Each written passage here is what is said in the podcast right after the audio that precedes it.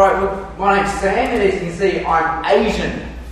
And what you're going to realise is most Asians cannot swim. And so most Asians will have a near-death drowning story. Usually where they were at a pool party, some well-meaning Aussie friend pushed them into the pool, assuming they could swim, but they couldn't swim. When I went to primary school, I was the only kid in my class who could not swim because I was the only Asian in my class. And once a week, swimming lessons were compulsory. And the swimming teacher never knew what to do with me. She was a swimming teacher, but up to then, everyone could swim. And so she didn't know what to do with someone who could not swim. And so all she used to do was yell at me, "Swim!" as if I could swim. And I couldn't swim. And I remember I would just sink. And one time I sunk and I breathed in so much water, I just vomited my lunch back up to the pool. And for the rest of the lesson, my lunch did laps around the pool, scaring the other swimmers. But if someone's drowning, there's no point yelling "swim" at them, because if they could swim, they would. Just saying "swim" won't help them swim. And telling Christians to tell their friends about Jesus feels just like that. Hey, we should all tell our friends about Jesus.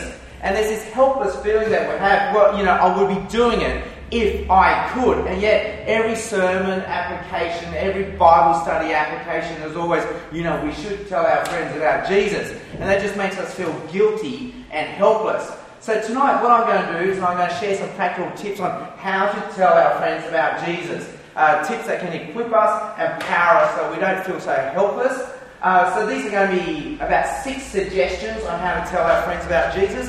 They're not silver bullet answers like do this and everything will work, they're guaranteed. But they're suggestions, they're good ways, but they're not the only ways. So you might have some better ways. I'm not even saying they're the best ways. I'm sure we all have good ways, even better ways. But tonight I'm just going to share six tips on how we can tell our friends about Jesus. And that's going to go for about the next hour, just a little bit. Then we'll have a ten to twenty minute break, and then we'll come back to some Q and A. Alright, so six tips on how to tell our friends about Jesus. So tip number one, and this is the longest one, uh, but so don't panic when you think, wow, that one's so long, how long are the other five going to go? This is the longest one. Number one, we need to get our friends to become their friends. How do we tell our friends about Jesus? Well, number one, we have to get our friends to become their friends. Well, what do I mean by that? Well, imagine if I got up in front of you and said, hey, I've got an amazing story to tell you. Last night, while my wife and I were just kicking back, unwinding, watching T V, this U F O landed in our backyard. And a little green man got out, he told us to come in the U F O, so we did, and... And the U F O took us to his home planet, Jupiter. We got out, and he showed us his friends and family. We had a meal. Then we got back to the U F O, and we travelled back to Earth. And because of the whole space-time continuum thing, we went through a time portal, and when we got back to planet Earth, only one second of Earth time went past. Who here believes that story? In a room of one hundred, who here believes that story? No one. So not one person in this room believes that story. I've got another amazing story to tell you. two thousand years ago, God sent us His Son, Jesus, and He was one hundred percent God, one hundred percent human at the same time, and while He was alive, He healed people who were blind, gave their sight back, there was a dead girl He raised back to life, and then He Himself died on a cross, and if you believe this, somehow all your sins are taken away by God, and Jesus didn't stay there. Three days later, He came out of the grave, back to life, and now he, he's in heaven, in a bodily form, but his spirit is everywhere. And if you trust this and you believe this, his spirit will live in your heart, so that when you die, your soul will leave your dead body, live with Jesus in heaven, and one day in the future, depending which denomination you belong to, he will come back in a bodily form and set up a kingdom here on earth, and at that moment, your dead body will come out of his grave and be reunited with your soul. Who here believes that story? Yeah. Wow! So in a room of about one hundred people, most people are happy to believe that story. Now think about it. Why are we happy to believe the Jesus story, but not the Jupiter story? And as I'm telling you the Jesus story, I'm not sure I even believe it myself. And the Jupiter story, let's face it, is a little bit more believable than the Jesus story, isn't it? So why are we happy to believe the Jesus story, but not the Jupiter story. Why? Because the, this thing which philosophers call pre-programmed, predetermined plausibility structures, which prejudge what we hear, and based on that, we decide whether something's believable or not believable. So this is what's happening. As I'm up here in front of you, that's me, happily telling you my story. Here's you, listening. You have these plausibility structures.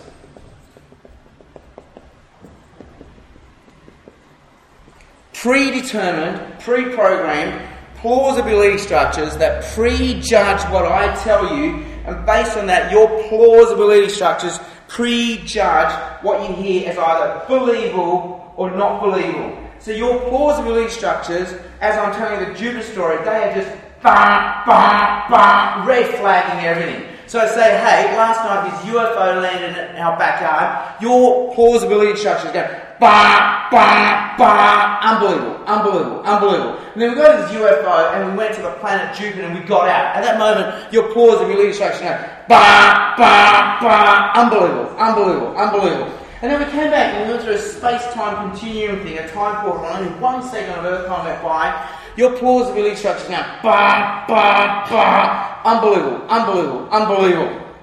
But as I tell you the Jesus story, your predetermined, pre-programmed plausibility structures are prejudging what you hear, and you're green-lighting everything. Bling, bling, bling. So say two thousand years ago, God sent us his son Jesus. I don't know how this works, but he's born of a virgin, one hundred percent God, one hundred percent human at the same time. Your plausibility structures are green lining. Bling, bling, bling. Believable, believable, believable. And he died on a cross and you trusted him and your sins pff, are taken away. Your plausibility structures are green lining. Bling, bling, bling. Believable, believable, believable. And three days later, after he died, his body, he rose from the dead back to life. Your plausibility structures are green lining. Bling, bling, bling. Believable, believable, believable. Now this made me think, well, where do I get these plausibility structures from? Well, they come from three main sources. Our plausibility structures come from community, the people that we know and trust, that we hang out with. They come from our community. They come from our experience, our personal experiences, and they come from the facts, evidence, and data that we believe support or don't support the story. So right now, as I tell you the Jupiter story, none of us here live in a community where anyone believes in the Jupiter story. As I tell you the Jupiter story, right now, none of us here have had a personal experience of an alien and a U F O. As I tell you the Jupiter story, none of us here believe there are enough facts, evidence, and data to support the U F O story.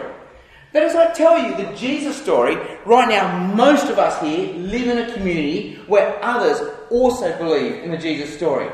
As I tell you the Jesus story, right now in this room most of us have had a personal experience of Jesus in our life. As I tell you the Jesus story, most of us here believe there are enough facts, evidence and data to support the Jesus story. So we get these plausibility structures from community experiences of facts, evidence and data. And whether we like it or not, rightly or wrongly, the one that is most important for determining what we believe is community. Rightly or wrongly, whether we like it or not, the most important thing is the community, people that we know and trust. And the weakest one out of all of this is facts, evidence and data. Whether we like it or not, rightly or wrongly, this is the weakest one. People with... Uh, They, they interpret facts, evidence and data according to how they want it, and they can explain away facts, evidence and data. So if I was to say right now, hey, I just live in Croydon, it's not too far from here, the U F O is still in my backyard right now. Who here would make the effort to come to my backyard tonight to check it out? No one, no one. The, the U F O is right there, and even if you did come, and you saw it, you touched it, you felt it, and you knocked on it, dum, dum, dum, dum, dum. You say, ah, ah, ah, ah, there's a mistake, this is an elaborate hoax, there's some other explanation for this. So facts, evidence and data are very weak in compelling belief, and they're usually explained away. The most important thing, whether you like it or not, rightly or wrongly, for determining belief is community. We believe what people around us believe, we do what people around us do, and we think like people around us think. We are products of our community. Uh, we've got three boys, and age eight, six, and four. And the, our second son, when my wife was pregnant with our second son, we, we couldn't work out what to name him. Our parents always play this game when it comes to naming your kid. So they want a name not too common, like John, Peter, or Paul, because that's boring. Uh, but they don't want a name so funky like Matthew with three T's and a silent Q. They want that name just right, just in the middle, not so common, not so weak, just right, that shows the world that their parents are cool, hip, trendy, edgy, right on that fashion frontier. So we thought, oh, we can't name him John, we can't go weird, what can we name him? And we thought, Cooper, hey, we'll name him Cooper. Not too common, not too weird, just right. And we named him Cooper, and that year Cooper was a top ten name in Australia. It was a common name. See, we think like people around us think, even though we don't know. We do what people around us do, and we believe what people around us believe. We are products of our community. Now, in this room, most of us here are Bible-believing Christians, right? Who here thinks women have a right to vote? In elections, women have a right to vote. All right, so almost every hand, every guy goes, yeah, yeah, yeah, me, me, me, yep, yep, yep, yep, yep, yep, yep, I'm all over it, all right? A hundred years ago, I'd just done that in a room full of Bible-believing Christians, and I said, who believes women have a right to vote? Most of them said, no, they don't have a right to vote. We are products of the way our community thinks. It's not just a matter of being a Bible-believing Christian. Now, who in this room thinks uh, we have a right to government-funded education, like the government for foot the bill for our education? So every uni student, hands go up, okay, workers aren't so sure. Alright, so Bible-believing Christians, most of us here think, okay, we have a right to public education. Who here thinks we have a right to public health? The government should help foot the bill, there should be a safety net, alright, so majority, majority, not everyone, but majority. Who here thinks that motorbike, a motorcyclist should wear a helmet, should be mandatory, should be compulsory, they should wear a helmet? Wow, again, majority opinion. So Bible-believing Christians, majority opinion, public health, public education, motorcycles wear helmet. If this was America, if this was America, a room full of Bible-believing Christians, most people would say, no, I'm not for public health, I'm not for public education because it's my money, I work for it. Why should I fund the health and education of someone else who didn't work as hard as I did? It's my money. And if I said, who here believes motorcyclists should wear a helmet? They said, no, no, no, it's their head, it's their right, they can do what they want with their head, and if they have an accident, at least they're paying for the hospital bill and not me, because there's no public help. Alright, so what you're seeing is we do what our community does, we believe what our community believes, and we think like our community thinks. We are products of our community. So based on what our community thinks is believable, that's what we use to believe a story or not. Now just imagine, tonight as you came in here, and I tell you the Jupiter story, and I'm the only one in this room that believes in the Jupiter story. I'm the one schmuck that believes in the Jupiter story. Now, I'm the one schmuck that believes I've had an experience, enough facts, evidence, and data to support the, the Jupiter story. But let's say you came in here tonight, and as I'm telling you the Jupiter story, this whole half of the room says, me too. That happened to me last night. U F O landed, we jumped in, we met a Jupiter, I thought that was you, just wasn't sure, didn't want to wave, just in case it wasn't you, but we came back out in one second of Earth time went by. How do you feel on this half of the room now? You're starting to think, wow, there's something to this story, it's a little bit more believable, because half the people that I know and trust also believe the Jupiter story. Now let's say we came here tonight, and as I tell you the Jupiter story, everyone in this room says, me too, that happened to me last night, and you're the one schmuck who didn't have that happen to you. How are you feeling right now? You're saying, this is very believable. In a room full of one hundred people I know and trust, they all believe in a Jupiter story. So it doesn't matter whether it's true, uh, the truth status isn't what we're talking about. It's the believability status we're talking about, and it comes across as much more believable. It's why, if you belong in a regional town in New South Wales, and you run a youth group on Friday night and three teenagers turn up in the whole town, these teenagers feel like the only schmucks in the whole town to believe the Jesus story, and it gets a little bit unbelievable. Then once a year you take the youth group in a bus, you take them to Katoomba for the conference, and there's two thousand teenagers jumping, moshing, screaming, worshipping Jesus. At that moment you think, wow, there are two thousand of us. This is more believable. That's why Paul says, hey, I saw Jesus risen from the dead, but not just me. Twelve apostles saw Jesus risen from the dead, and not just twelve apostles, but five hundred people who are alive right now, and you can talk to them. So yes, it's true, but now it's also much more believable. We believe what the people in our community that we know and trust also believe. Now, what's this got to do with evangelism? Well, typically, when we think we have to tell our friends about Jesus, we go solo as a Christian. We think, yeah, you're right, it's about time I tell my friends about Jesus. I need some non-Christian friends, non-Christian contacts. So we go on a solo mission. We sign up for a soccer team, a book club, um, you know, a gardening appreciation society or something.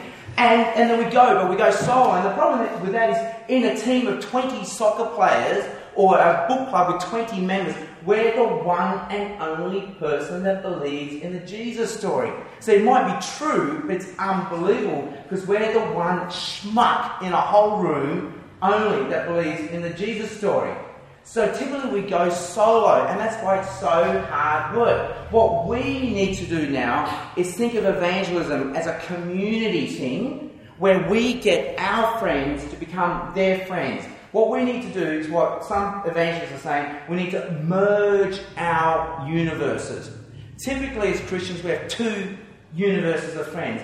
We have a universe of Christian friends and we have a universe of non-Christian friends. And so when our Christian friends go to the movies, we go to the movies with them. When our non-Christian friends go to the movies, we go with our non-Christian friends. When our Christian friends have a barbecue, we go to the barbecue. When our non-Christian friends have a barbecue, we go with them. So we have two separate universes. What we need to do is deliberately merge our universes and get our friends to become their friends. And so when our Christian friends go to the movies, we say, hey, can I bring some of my work friends or uni friends along? When our non-Christian friends go to the movies, we say, hey, can I bring some of my other friends, your Christian friends along? When your Christian friends have a barbecue pool party, say, hey, can I bring some of my other friends along? And when our non-Christian friends have a party, we bring some of our Christian friends along. And bit by bit, and it takes time, it takes two years to form a community, two years to form friendships. Slowly but surely, our universes will merge and our friends will become their friends. So when I was working as a doctor, I lived in an apartment with three other doctors and none of them were Christians. So I had three non-Christian flatmates. But because of that, my church friends are always coming and hanging out in my apartment. So slowly my church friends became their friends. And when my apartment friends would go off to the movies, I would invite my church friends. When my church friends had a function, I would say, hey, can I bring my flatmates along? And bit by bit, after two years, the universes merged and my friends became their friends. And after two years, they started coming to my church. It was just a natural thing to do because that's where all their friends were. And after two years, all three uh, professed a faith in Jesus, converted, um, and because it became much more believable. It was always true, the Jesus story, but now because their friends also believed it, it became much more believable. So what we need to do is merge our universes, get our friends to become their friends. If you're in a, in a situation where you can share accommodation, that's really easy. Uh, share accommodation with non-Christian friends, get your church friends to come over and visit a lot. Maybe we're in a situation where we can offer accommodation. And again, that's a way we can get non-Christians living with us. And one of the most evangelistic things we can do is the, the, the dinner, the family dinner is very evangelistic. You see a functional Christian family and the way they do dinner. Okay, so that's just one suggestion. We need to merge our universes and get our friends to become their friends. The second suggestion is this. We need to go to their things before they come to our things. We need to go to their things before they come to our things. So, I have a friend called Andrew who goes to Grace Church, Grace Point, and he often puts evangelistic functions on where I go and give the talk. And every time I've gone to one of these functions, I've noticed Andrew's there with five non-Christian friends, and they're different five non-Christian friends. And every time I go to speak at one of these events where I speak about Jesus and give the Jesus story, and not only does he have five non-Christian friends all the time with these things, but they're always happy to be there. I can tell from the body language, they're happy to be there. And afterwards, they always come and talk to me and they joke. They are so happy to have come to one of these church evangelistic events. So then I went to Andrew's wife, Jackie. I said, Jackie, what is going on? How come every time I speak in one of these things, Andrew has five non-Christian friends and they're different at each event and they're happy to be there? What is his secret? And Jackie said, well, it's very simple. We're always going to their things. So this is just a natural thing for them to do, to come to one of our things. We're always hanging out. We're always going to their things. So when their kids have a Uh, a birthday party, we go. When one of them is in a sports game, we go. When one of them has a graduation, we go. We're always going to their things, so this is just one of many things that we do, and it's just natural that they come and come to one of our things. Now think about, typically when we think of evangelism, we think of it like this: the church has to put an event on. That's what we think. And then the church says, you need to bring a non-Christian friend along. And you think, how am I going to get a non-Christian friend to a church thing? So typically they say to men, well, we're going to do a men's breakfast. Okay, we're going to do a men's breakfast. And then there's a man who thinks, oh, how am I going to get a friend to a men's breakfast? I mean, when do men do breakfast together anyway? And now you've got this added pressure. It's a church thing. How is this going to work? I mean, you can imagine your non-Christian friends going, oh, here he comes, here he comes. You know what he's going to do? He's going to try and invite us to one of these breakfast things, and, and it's really weird, really awkward. Here he comes, here he comes. Oh no, he's going to ask us about the breakfast, and you're thinking the same thing. But if we're always going to their things, that takes the pressure off. And if we're always hanging out together anyway, this is just one of many things that we do together anyway, so it's not so unnatural, not so forced, and it takes the pressure off. We go to their things before they come to our things. Number three, it's what my wife and I call the coffee, dinner,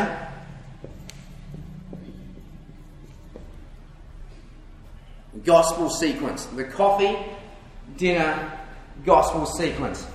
So, if we want to tell our friends about Jesus, we need to be able to take them out for coffee first. This is where you begin. The entry point is here. This is way too hard to begin here. And even coffee's not that easy. You ask someone for coffee, they'll turn you down maybe five or ten times, and eventually you do coffee. And you do coffee a few times, and eventually you say, hey, let's let's do a meal. Let's do lunch, or let's do a dinner together. And after once or twice or a few more times doing a meal together, gradually, bit by bit, there'll be chances to now talk about the gospel. And think about it, coffee is safe because it goes for minutes rather than hours. It's usually in what's called public space rather than private space. You end up talking about safe things like interests, like what did you do in the weekend sort of stuff. Bit by bit, you come to dinner. Dinner becomes a bit more private, private space. So you start talking about things like values, uh, belief systems, and bit by bit, people might start talking about worldview and religion. So it's just a very natural sequence. But in order to understand the natural sequence, we have to understand something that happened in Western philosophy, in Western history. In the sixteen hundreds, there was a movement called the Enlightenment, and a famous philosopher, German philosopher called Immanuel Kant, he divided the whole known world into two realms, two spheres. On this side, we had the phenomenal. The phenomenal realm, and then on this side, we had the noumenal realm. The phenomenal realm, that's the world of facts, data, evidence. For example, one plus one equals two, triangles have three sides, sky is blue, water boils at one hundred degrees Celsius. So that's the phenomenal realm. And then on this side is the noumenal realm. This is the realm of ethics, value, and God, religion. Now what Kant is saying, he's saying these realms both exist. It's not like this realm doesn't exist, but the realms both exist, but we can only access this realm. This realm we can see, we can touch, we can feel, we can confirm with evidence. This realm we can't see, touch or feel or confirm with evidence. So what this means is this realm we never end up arguing, because we can all have equal access to the data. So when we say one plus one equals two, we don't start a fight. You guys go, no, it's not. When I say triangles have three sides, you don't go, no, they don't. When I say, hey, how blue is the sky? You go, yeah, it was blue today. And water boils one hundred degrees Celsius. You guys, yeah, yeah, it does, it does. But this side now, ethics, value, and God, I say, hey, you know, um, gun control is good. No, it's not, it's bad. Um, chocolate is better than vanilla. James Bond is better than romantic comedies. No, they're not. Now you end up fighting, because how do you verify these claims? There is a God. No, there is not a God. How do you verify these claims? So this realm starts causing fights. So what's happened in the Western world ever since the sixteen hundreds, this is what's called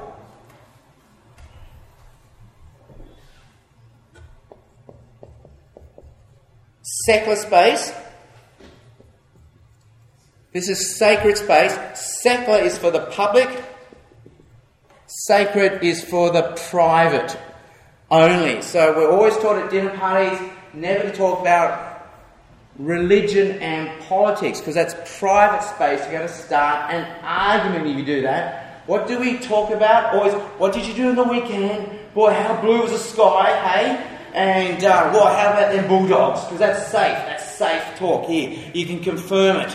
Alright, so what's happened is ever since the sixteen hundreds, the Western world and Australia, we have become an unofficial closed country where we're not allowed to talk about Jesus in public. So we have official closed countries where you can't talk about Jesus in public, but Australia and the Western world has become a de facto, unofficial, closed country where we cannot talk about Jesus in public. That's why it's so hard to tell our friends about Jesus. So let's say I said, hey, instead of running this in here tonight, let's go out on the main street of, um, of Surrey Hills, and we'll have an open air prayer meeting in Surrey Hills, and I'll make sure I mention the word God and Jesus as many times as I can in the open air, open air public prayer meeting. Who here would join me for this open air public prayer meeting where I say God and Jesus as many times as I can?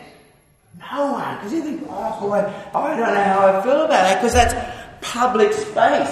This is what we should do in private, in a in a church hall, in sacred space.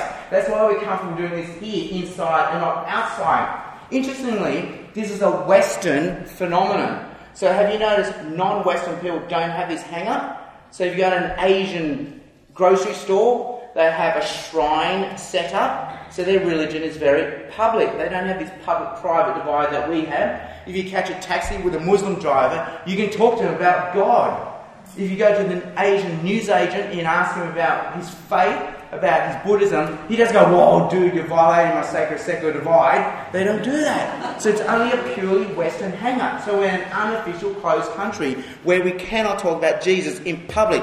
You can believe that in the privacy of your own home, but that's not for public space. And right now, if you tell, try to tell your friends about Jesus, you're in public space. So rightly or wrongly, whether we like this or not, this is our culture. We're unofficial, closed country. So we can try to fight against it, and we can. But I'm going to show you how, ways we can work with it. And the way we work with it is the coffee, dinner, gospel sequence. Because coffee is safe. You're in public space. And you're going to talk about, boy, how blue is the sky? What did you do in the weekend? How about them bulldogs? But bit by bit, as you do dinner, gradually you're moving more and more into private, private space. And bit by bit, as they know and trust and they feel safe, they will talk about worldviews, religions, ethics and values. So it's the coffee, dinner, gospel. What's interesting, my wife and I was really proactive trying to um, meet non-Christians, make non-Christian friends and see how many of them we can tell about Jesus. So right now we're at a stage of life where we have many opportunities, mainly because we've got three little kids. So my wife, for example, takes the kids to swimming lessons. So then she's on the side for about thirty minutes talking to the other parents. We, our kids also play Saturday sport. So that means for a whole hour we're on the sideline talking with other non-Christian parents. We, my wife also runs a, a play group for parents. So after they drop the kids off at school, they can hang around in a little play group and hang out with other mothers for about an hour or two in, in, a, in a church building. Now, the, which one of these will work the best for telling our friends about Jesus? So, the swim group doesn't really work because you're in public space. Very hard to talk about Jesus in a, in a swimming pool, right? You've only got thirty minutes, and after everyone disappears and they go off home because it's dinner time. You've got to make dinner. The, um, the sports game on Saturday, same thing. Very hard to talk about Jesus. You're in public space. You're on the sideline, and everyone's just looking at the game anyway. They don't want to be talking about religion, politics. They just want to be talking about how blue the sky is, and boy, how about them Bulldogs, hey? And boy, we're winning or we're losing. That sort of stuff. Very verifiable facts. And after, boom, everyone disappears because Saturday's such a busy day. But the mother's play group is an interesting one because you hang out with coffee, and after it's over, my wife always says, hey, do you want to come back to our place for another coffee? And they do. And then coffee becomes lunch. And so they hang out for lunch. And when I come home from work, they're still there, so lunch is merged into dinner time now. And so after a year or two, two people out of the playgroup started coming to church and would say they professed and given their lives to Jesus, because uh, gradually we've been able to move them from public space bit by bit into private space. So that's number three. We need to think deliberately about the coffee. Get them to coffee first. Get them to coffee. And, and then move them to dinner, a meal, and gradually, bit by bit, as they know you and they trust you, they might start wanting to talk about noumenal world stuff, the world of worldview, ethics, values, and religion. All right, number four, we need to learn to listen to their story. We need to learn to listen to their story. Now, typically, this is what happens for me. I might be at a party, music's pumping, you know, doom, doom, doom, doom, doom. And, and then you end up talking to someone, and you make small talk. And that's the, you know, boy, how blue is the sky, what did you do in the weekend, how about them Bulldogs? And you ask them a safe question, hey, what do you do for work? And they say, oh, I'm an engineer, okay, and I was going to say, and then they ask you, well, what do you do for work? Oh, I work for City Bible Forum. And you just hear the music stop. And everyone's awkward, now we're just standing there. Oh, oh, oh, oh, oh. And you think about what has just happened. Well, we've been in public space, and we've been in the realm of the new phenomenon where it's safe. We've been making safe small talk. Boy, how blue is the sky? How about them Bulldogs? What do you do for work? That's meant to be a safe question. They've reciprocated. What do you do for work? And I work, mentioned the word Bible. And just like that, wah! Kicking and screaming, I drag the conversation into the noumenal realm, the sacred private space, way before we were ready for it. Right? You know, because I dragged it there in seconds, and then instead of going coffee, coffee, coffee, dinner, dinner, dinner, gossip. So now we're here, so now we're both awkward, and so it's like a game of chicken, game of dare. One of us is going to say, boy, how about them Bulldogs? Hey, yeah, yeah, how about them Bulldogs? And we're back in this safe space. But what I every now and then do is I think, okay, Okay, we're here way before we're ready in the relationship, but here we are in the sacred, in the noumenal. Um, I will give us permission to stay here. So what I do then, I say, well, do you have a faith? And it's a really safe question. It's not threatening. Do you have a faith? Otherwise it's, do you pray? Do you pray? Uh, these are really safe questions. And what you, what you're doing is giving the person permission to stay here. And if they don't want to talk about it, that's fine. We can all retreat back and go, how blue is the sky? What did you do in the weekend? How about them Bulldogs? But if they want to, now we're giving them permission to stay here. And surveys show, you know, two out of three, even three out of four Aussies have a faith. They believe in a supernatural God. They believe in life after death.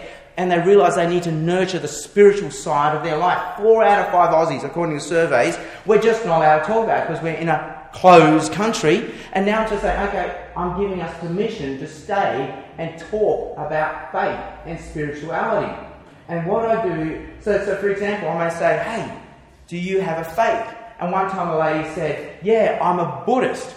And at this point now, you want to listen to their story. And I went, wow, tell me about that. How did you become a Buddhist? Were you always a Buddhist? And she said, no. Did you grow up in a Buddhist family? She said, no. Well, tell me, how did you become a Buddhist? And then tell me how this works. What does this look like? How do you pray? How do you worship? Which temple do you go to? What do you do in the temple? Because I've got no idea. And you're actually genuinely interested, because typically the faith that people practice, for example. Buddhism, it's nothing like the faith they write up in books. So just because you've read about Buddhism in a book doesn't mean it's anything to do with what people do in practice. So ask them as many questions. Oh, how do you raise your children? What are your dreams? Is your husband also Buddhist? How does that work if he's not a Buddhist?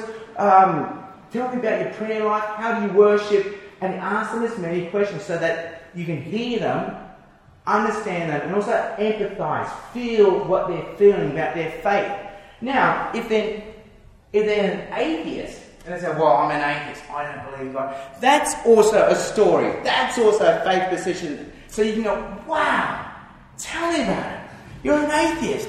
How did that happen? Tell me about the God you don't believe in. Or how are you an atheist? And they might even say, well, you know, I grew up in an atheist family. Mum and Dad didn't believe in God. Not that that makes me an atheist, but at some stage uh, I had to make a decision for myself at the age of sixteen. So you get them to tell their story. And you hear them, understand them, and empathise with them. So I've started this year doing this talk quite a fair bit. And just a few months ago, I had to fly to Adelaide to give exactly the same talk I'm giving tonight.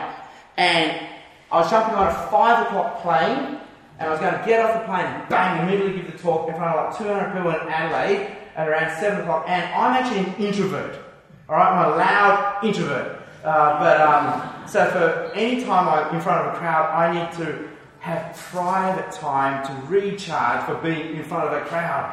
So I'm an introvert, and I get on the plane, and I was just about to sit down, and before I could get the earbuds in my ears, which is the international symbol for do not talk to me, the person next to me started talking to me. And he said, why are you going to Adelaide? Uh, is it for work or play? And I went, work. And it's just silence. I'm like, oh, he wants me to reciprocate. Okay. Why are you going to Adelaide? He goes, oh, I'm returning from Sydney. I had to give a talk in Sydney. And it's just silence. I must have been asked, okay, what was the talk on? And he said, oh, I had to give a talk to postgraduate doctors on the physics of the radiology and x-ray and C T machines. And I went, oh, I did that exam thirty years ago. And I said, now we have something in common. No. And then he said, well, what, do, what are you doing in Adelaide? I went, oh, here we go. I said, I'm giving a talk. And there's silence. Was it? And then I'd say, from the Bible. And then, whoosh, just like that. And then and now in this awkward space, we were safe before, talking about physics and radiology and medicine, now in the realm of the sacred, the noumenal, the public, in the private divide. And then so I thought, oh, I'm going to be such a hypocrite if I don't do this, because I'm just going to go to Adelaide and tell two hundred people what to do when this happens. And so then I went, oh, okay. Do you have a faith? And then I went to listen to a story, and he said, yes, I do. I said, well, are you familiar with the Bible? He said, yes, I am. I grew up in South Africa, and when I was a teenager, I checked out Christian churches, and that's when I realised they were a front for hate crimes against gays. And I went, wow, tell me about that. Tell me how that happened. Like, tell me about the churches you went to. Tell me about your journey. And I let him talk and talk and talk as long as I could. Now, typically, if we ask someone what they did on the weekend, they usually have to reciprocate, say, what did you do on the weekend? And if we got them talking for one minute, they'll, they'll give us one minute. But if we got them talking for ten minutes, then the name of the game is we get ten minutes to talk about our weekend. And it's the same with this. The longer we can get them to tell their story, the safer they feel about telling their story, the more they feel like you took a lot of effort in trying to hear, understand and empathise with them, they would someday reciprocate and then say, well, tell me about your story. And so if you can let them go for one minute, they might let you go for one minute. If you can get them going for ten minutes, they might let you go for ten minutes. So I got this guy monologuing for sixty minutes on the flight. I got him going, I said, wow, tell me, tell me more, tell me more. How did this happen? What is this like? Like uh, you play the talk show host, you, but you're generally trying to hear, understand, and empathize.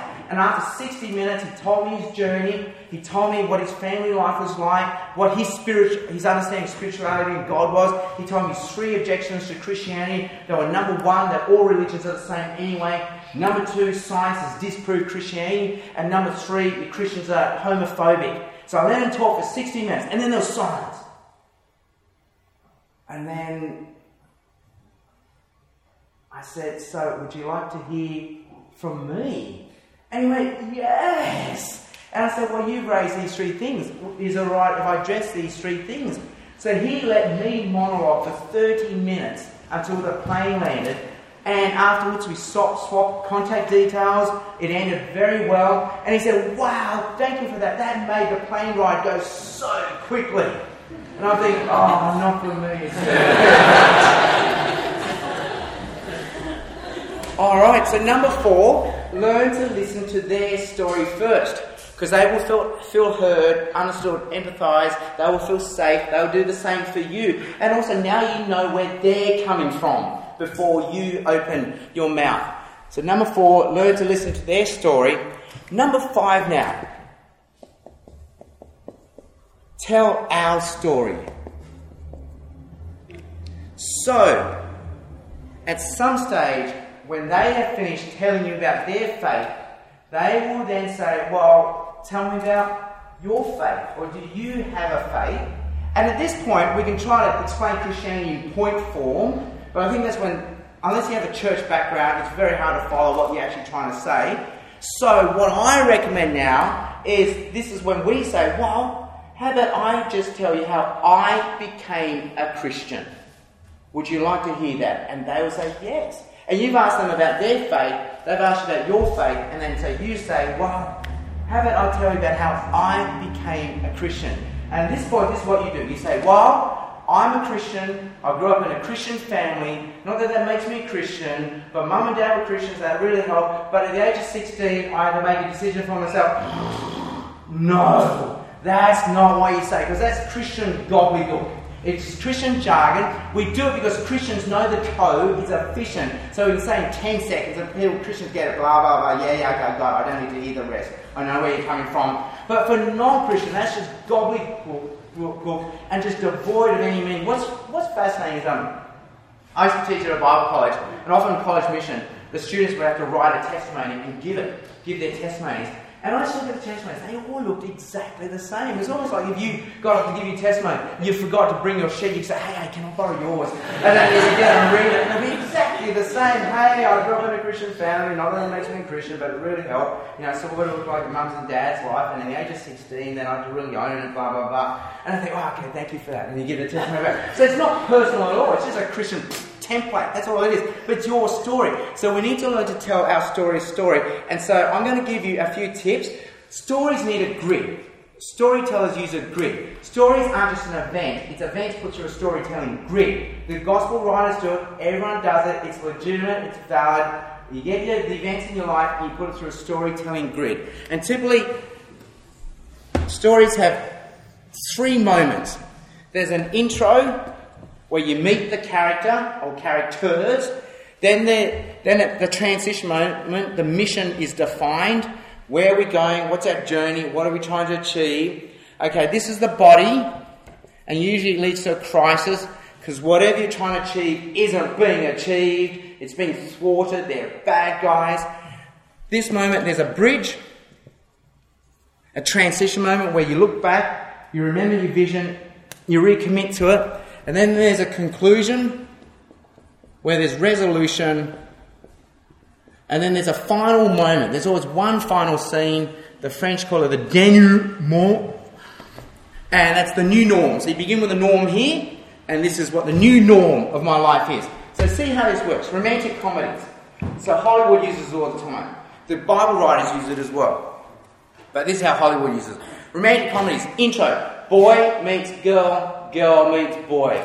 Here's the mission. They need to fall in love. Okay, bit by bit, they get closer and closer. But at the last minute, ah, oh, he does something stupid. He loses the girl. Now there's a bridge moment. That's montage, montage, montage. He looks back. Do I love her? Do I not love her? Do I love her? Yes, I do. Yes, I do. So he reconnects to the original mission. Now there's the make or break moment. He's got to climb a mountain, swim an ocean, catch a train. He gets her, and bam, there's a denouement. They're happy together. That's romantic comedy. All right, James Bond. Intro. There's always a chase. There's a bad guy. They catch the bad guy. And that's when they realise there's a mission. There's a bigger bad guy out there trying to blow up the world. Well, we need to catch the bad guy. So bit by bit, they get closer and closer. And at the last minute, they're captured. So that's a bridge moment. Why? So the bad guy can explain what he was trying to do to, to monologue. And that's when James Bond and the girl, they've got to blow up everything. Because that's how Hollywood resolves all loose ends. Just an explosion.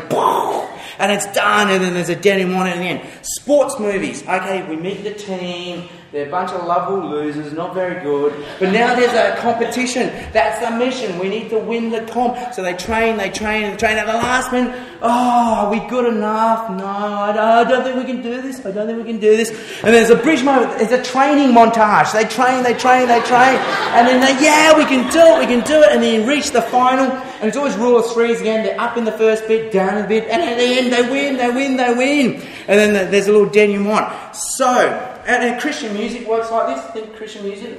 Okay, intro, verse one, verse two, hold it back. And now chorus, verse, chorus. And then it's a bridge moment. Bridge, Bridget, Bridget. Okay, one, one, one, one. And then chorus, chorus, chorus, chorus. And then and then just a little resolution. Denouement. And that's usually the worship leader praying. So that's the denouement. All right. Even, even the gospel writers. So we meet Jesus. Uh, he gets baptised here. That defines the mission. He needs to go to Jerusalem to die. He gets he gets closer and closer. Gets into Jerusalem. Has his doubting moment in the Garden of Gethsemane. Should I do this? Should I know? Yes, I will. Yes, I will. He dies on the cross and then has that final scene with the disciples, the denouement. So the gospel writers do it. So what does this mean? We need to learn to tell our journey of faith as a story. Introduce who you are. This is the hardest bit. Uh, I remember giving this assignment to my Bible college students, and for a whole hour they would stare at a page and it was blank. Who am I? Who am I really? Who are you? What are your dreams? What are your ambitions? What existential hungers do we have? What is the happy ending that we have to have in life? Without it, our life will not be fulfilled. With it, we will have the happy ending we're chasing. And And this is the key. It's a God-given you. It's a God-given need, God-given character. And now you show how in your life, bit by bit, this became your worst enemy because you're trying to fulfill it in all the wrong ways, finding idols in your life. This is where you can introduce the gospel. And this is when I realized, ah, oh, this is what Jesus means. Jesus is who I'm looking for here. I just didn't know it. And then show some way where you had to own your faith for real. Like some make or break moment where it had to become real. Not just something you believed in, but now it had to be really real in the way you lived. And then explain what the new norm in your life looks like now. For example, hi, I'm Sam, I'm Asian, and I'm a high achiever. That's who I am. That's what drives me. So what drives you? Who are you? So I'm a high achiever. For example, straight example, so now someone can't borrow your testimony and read it. This is your testimony. For example, I was that annoying kid in primary school that always stick up his hand and say, "Miss, I finished my work, and I please have some more work, please." Uh, in high school, I get ninety-nine percent in exam, and I was just worried, where did I lose that one percent?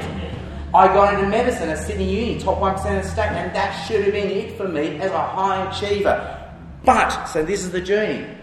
Um, I need success, I need achievement, I need status, I need security. But the hardest thing about being a high achiever is there's always another mountain to climb. You need trophies more for yourself than for other people to prove to yourself that you have achieved and arrived. And as a high achiever, you always remember your failures more than your successes. For example, so throwing examples, I was in a ward round once as a doctor, and I would have been in a hundred ward rounds, but the one I remember the most is one where they showed x-rays where my operation had failed. The problem being a high achiever is you end up not being just proud, but highly insecure, driven and driven and driven to look for your next success, your next trophy, your next award. Bridge mode. This is where you introduce the gospel now.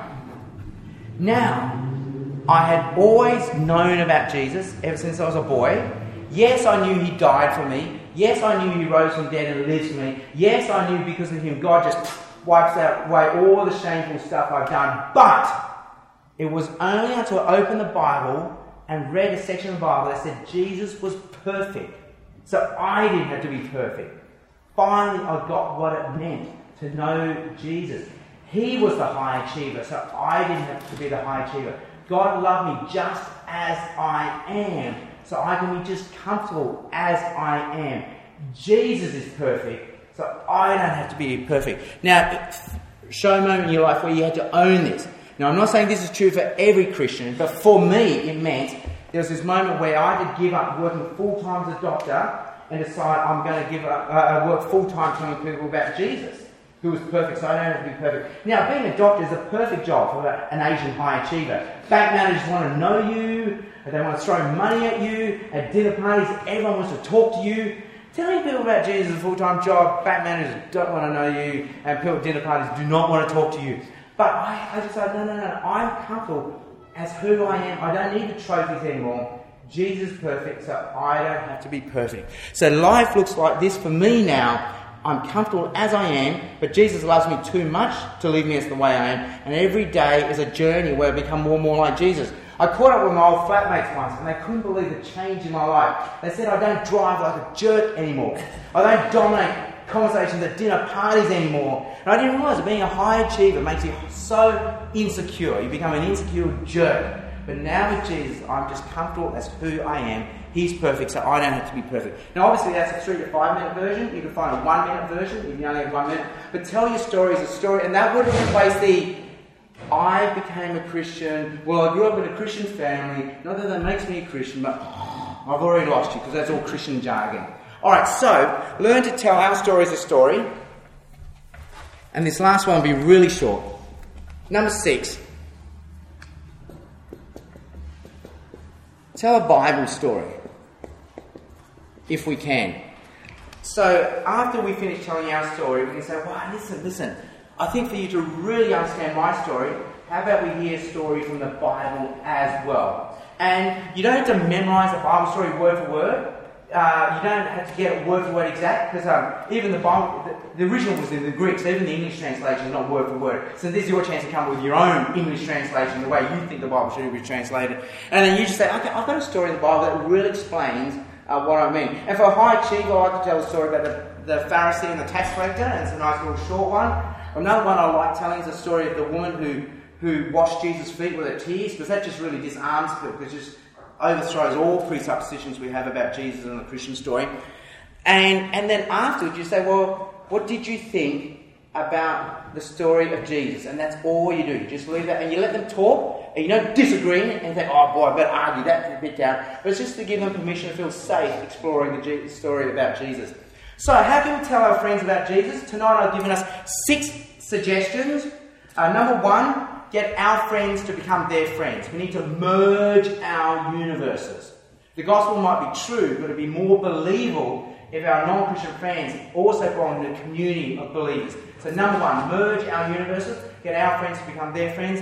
Number two, we need to go to their things before they can come to our things. Number three, learn uh, the coffee, dinner, gospel sequence as we move them gradually from public into private space. Number four, learn to listen to their story. Make them feel safe, heard, understood and empathised. Number five, learn to tell our story as a story. Uh, so after they've heard the story, they say, hey, do you have a faith? Yeah. Well, how about I tell you how I became a Christian? And then number six, say, oh, you know what? How about if I tell a story from the Bible and that will really explain what I'm talking about? And when we finish, they'll say, well, what did you think about the story? And just leave it at that.